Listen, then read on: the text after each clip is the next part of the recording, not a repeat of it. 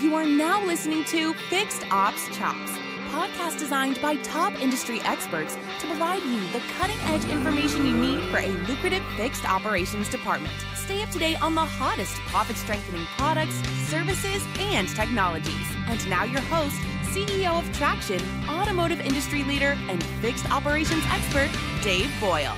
Hey everybody, welcome back to Fixed Ops Chops here live from the floor of uh, NADA 2023 here in my hometown of Dallas, Texas. I'm your host Dave Boyle with Traction. Um, as you may have seen already, if you've watched a couple of the earlier little short uh, interviews we got going on here, we're doing a bunch of rapid fire interviews with some industry movers and shakers here on the show floor. Um, and this next guy, I actually don't know very well. I just met him two minutes ago. Um, and I, I, got a bio. He's a, he's a good friend with one of our, our sales reps. And I got a bio from him that referred to him as the Tennessee Titan, which I, I love nicknames. Uh, and I actually had a whole bunch of questions scheduled to ask uh, Michael Barich, but I thought he was just giving me a bit of a, a, a background on, on your life story, and it, it, it, touched me, dude. I got to tell you, it's uh, I love hearing stories like this. Um, why don't you share with the audience your what you said you had a life-changing event? Yeah a couple I, of them it sounds like. I, I did. I suffered my second life-changing event in january of last year. And instead of making this a pity party about me and health issues i share this story with people openly openly like we just talked about because i want to be able to teach other people that it's okay to go through adversity it's about how you respond to those adversities that is the ultimate win I'm a highly competitive guy. I have been my whole life. Um, and so I, I, look at everything through a win and loss lens. And you got to stack wins, man. well, and this, this life-changing event, if you don't mind me sharing, I mean, it was, as you said yourself, you run death's door not once but twice. That's correct. Like. Yeah, that's. Uh, and in the end of the in the end of it, it was they, the doctors think stress. Right? Correct. It's a stressful industry we're in. It definitely can be. it can be. It can be. But you've uh, you've spun it around, and now you've decided to uh, take the doctor's advice and step away um, from. How long were you working in stores? Long, almost 30 years. 30 years. Maybe longer. I don't want to date myself, but I can't hide the gray in my beard. Yeah, there you go. Right? There you go. Um, you decided to to go in a bit of a different direction and, and do some uh, private consulting work and help dealers that need fixing and turning around. So yeah, I, I just think there's too many dealers out there that don't have high level leadership from a service manager or fixed ops director, and I think that every one of those dealers could win if they understood that good people and good processes deliver the results the customers are looking for. And I think in, in your particular situation with traction and selling tires, what we need to convey to a dealer is that we need to teach the dealers how to save their customers and return back to the dealer and keep them in, in the, the buying cycle, right? So hopefully we had an opportunity to take care of them at some point in time before they needed tires and we were educating customers on the importance of hey we're a tire dealer right? Because we want to sell them tires. And it's just the simple things like i'm probably the only guy you've ever talked to in your career that shared information with customers on what a what a, uh, a tire tread depth was in, in the tire itself right so you know it serves reception right up you could look and turn the wheel and see what the tires look like. But you could do that with a brand new customer. Take them over your wall and say, hey, Mr. Customer, this is a tread wear right. bar.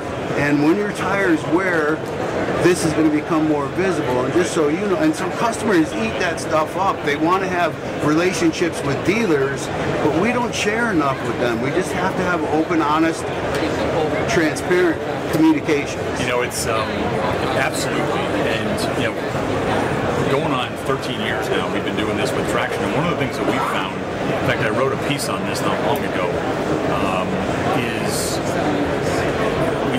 service advisors and technicians just aren't generally motivated to, to, to, look for tires. You know, in our industry, they don't make a lot of money on them. You know, I literally just had a, a, well-known service director in the in the booth here not that long ago. And he was saying, "Listen, you know, I got I got a guy that's got you know an estimate with eight nine hundred dollars worth of stuff on it, and there's an eight nine hundred dollar set of tires that he doesn't make any money on.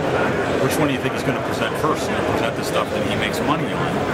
One of the things that we've been trying to talk to preach to dealers is, I get that, but it's extremely short-sighted from the dealership standpoint because the the, the, the, industry data, not our data, but the industry data that's out there today that talks about the linkage between retention and tires is massive. I mean, it's just it's undeniable now that if you lose the tire sale, you're likely going to lose the customer at some point. If you lose the customer from your service department at some point, you're going to have that much harder time. Um, selling uh, selling that next vehicle. That's right? correct. So it's um, so you were talking about I think it was one of the stores that you were at Nissan store or something where you had a ton of success a number of years ago selling tires. What was your secret? Well, you have to be committed to the process. So for, to just go back a minute, what you were talking about, the previous fixed ops director that allowed their advisors to make the choice on what they wanted to sell a customer, yeah. that's criminal behavior. It is. I think the way you get intentional with selling tires is to educate your team. Right. You have to teach them what they don't know about tires to be able to talk about it. But then you have to pay them for it. So right. I think the pay plan is key. Um, I've had tires in my pay plan probably going back to 2004. I could be wrong somewhere in that neighborhood.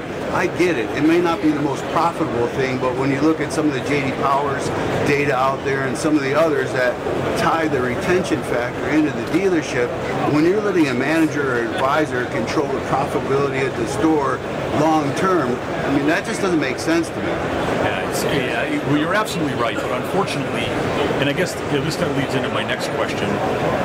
I've been asking everybody the same question, so I'm going to ask you to get your take on it. Um, you know, there's always been this sales and service thing, right, in our business, mm-hmm. right? And you know, we forever we, we refer to service as you know the back the back end, the back of the house. You know, and it's sort of there's that sort of you know second you know second in line connotation to that. Uh, and I think that there's some things that are going to happen in the next decade, which is why I think it's great you're doing what you're doing. We're going to need help with this.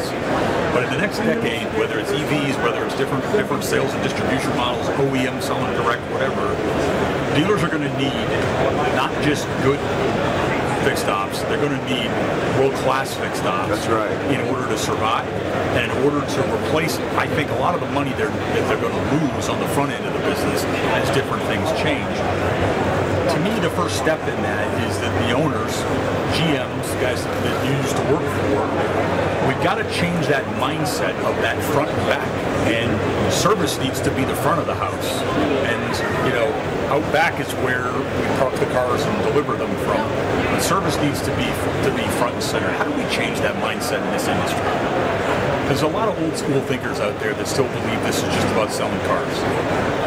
Well, I, I would disagree. I've been a, a, high-level fixed ops director for a long time, and I did mention competitive. Um, I also graduated from the NADA Dealer Academy in, in 2007. So I think you know, my skill set is I could be a GM and run a store, but my passion is fixed operations. And I, I think you can't have silos in a dealership that whether you admit are there or not, they, they're divisive. It doesn't help for a customer experience, it doesn't help for an employee experience. But where I think it needs to change is that we talk about the variable side and we talk about the fixed side but we need to speak the same language. And I think the language uh, barrier, most of the dealers came up through the variable side and they don't understand service retail. I mean, they understand, so at a, at don't, don't misappropriate yep. what yep. I'm saying. But they don't truly understand what goes into driving that number. So they're not comfortable talking to their fixed ops director or their service manager or their teams about it. I think we all know the personality type of most dealers no offense. Um, and they don't want to ask for help. So I think to a certain degree they'd like to ignore like it doesn't exist. but it's been happening for the last 20 years or more. I tell GMs this, I've been saying it for five years. If you really want to understand how your business runs, you need to move your office. You need to put your office down the, in, in the service drive. You know, swap, switch, offices with the service director for a couple of weeks because you will learn more about your business, you'll learn more about your customers, and you'll learn more about what the future of your business looks like by exposing yourself to what goes on down there. I, I, I agree with what you said. I think fundamentally these guys understand that side of the business. They just don't view it as cool or sexy or something, and they spend very little time on it. Right? Right. And I think if they got immersed in it, like you clearly are, and like I have been my whole career, I mean, to me, this is the fun side of the business. I agree. I mean, I, I, I probably could go sell cars, but I would never want to do that job. To me, that's just not the fun part about this. The, the real people side of this business, which is why I got into business in the first place. It all happens on that service stream. So, you had to say, clearly you've been super successful, and I, you know, you said some of them. I mean, they gave me a bit of a buyout here about a 40-year-old Nissan store that was completely broken. You took them from looks like last to number one uh, in customer pay labor sales, which is which is fantastic. If you were to give a new service manager one just one piece of advice on how to have a successful career, what would it be? Don't know that that's possible. So I, I would I would break it down to commitment and execution. Okay. So commitment to the process and delivering the result that will deliver the highest level of customer satisfaction. It, it- it just it, this is a simple business, but I think we lose sight of the fact that we developed processes to meet the customer expectation, knowing that it will work. So you have to be able to teach your team what the end result is and why you're doing what you're doing so they're committed to delivering it. Because let's face it, I don't think anybody likes losing, and especially not me. So if you know the process is to duplicate a win every time, why would you not do it? I, it just comes down to people and process to me. Right. Now, listen, I. Uh, it, it, it, and, and this is going to be. This may sound funny coming from a technology guy. I've been a technology guy in, in my whole 30-year career. But in the end, it's still a people business, right? That's right. It's about people. It's about people serving people. And you know what I've tried to do with my, my businesses over the years is provide tools uh, to try to make that a better process for both sides, for both Sure. the consumer and, and for the, the people working in the service drives. Um, this has been fun, dude. I appreciate this. Um, I've been ending my. I thought I'd try something different for my podcast, and I'm a big. Uh, most people, it's shocking to me. Some people don't know who this is, but um, there's a, a TV show that was on for years called Inside the Actor Studio, and it was hosted by the late great James Lipton, who I was a big fan of. Uh, he would interview, you know, different, celebrities and whatnot. He ended every one of his shows um, asking five questions. He asked everybody the same five questions, and I came up with my version of that. So I'm going to hit you with five questions. Let's here, go. All right. Just the first thing that comes to mind. So, what was the first car you ever owned? 1976 Cutlass. 142. No, I wish. A nice car. I bet you wish you had that thing today. I do. This has been that's been the most fun question to ask because some of the cars that people had have been some really cool cars. For sure. Back in the day. What do you drive now? I drive a Nissan Titan. Nissan guy. Well, Those are good. Those are good. Those are big, big vehicles, right? being a Chicago guy, how I got nicknamed the Tennessee Titan was from one of my buddies back there. Right. And then I, I had to drive one because it fit the, the bill, right? absolutely, absolutely. All right, here's one that may be interesting for you, given your recent life events. But uh, if you could pick another career other than this one, what would you have done? I wouldn't. I appreciate that. I wouldn't. Now, listen, I, I've asked myself that same question, and I don't think I would do it differently either. I, th- I think this is the best industry on the planet today, and primarily because it, it's predicated on two main constants, and it's constant change and continuous education. So if you have the propensity to want to learn and grow, this industry allows you to do that, and then you can communicate and meet people like you and create lifetime relationships with them. Who's the person in this industry you admire the most? Is there anybody? Is always a tough one for people because they don't want to leave anybody out. I Former boss, former dealer, friend, mentor. I, I learned at a very young age from a very successful parts manager and service director, fixed ops director, what not to do. And the, the flaws he had molded me because I never wanted to be that guy. So. I don't know if this is the right answer to give No, you. it's perfect. But I, I think you learn from your mistakes, and if you don't, you're not growing. Well, mentors can be in several forms, right? You Sure. can have guys that teach you how to do it, and you can have guys that show you how not to do it. That's right. Um, and they're still successful mentors from that perspective. So, what's your favorite thing about the car business? the opportunity to do this. Be here at NADA as a previous graduate. Um, there's a ton of information that if you want to learn, you can come apply yourself. If you want to meet people, you can come apply yourself. And this is a people business. You said it a few minutes ago. We were strangers a half an hour ago, and now we can walk away friends for life, right? I hope so, buddy. Listen, this has been fun. I am uh, I am so glad that your dog found you Me too. and that you're able to sit here today and have this conversation with me. It's been a pleasure to meet you, and I guarantee you we will stay in touch. Awesome. Look forward Alrighty. to it. Thanks, Michael. Appreciate it. Thank you. All right, folks, that's a wrap.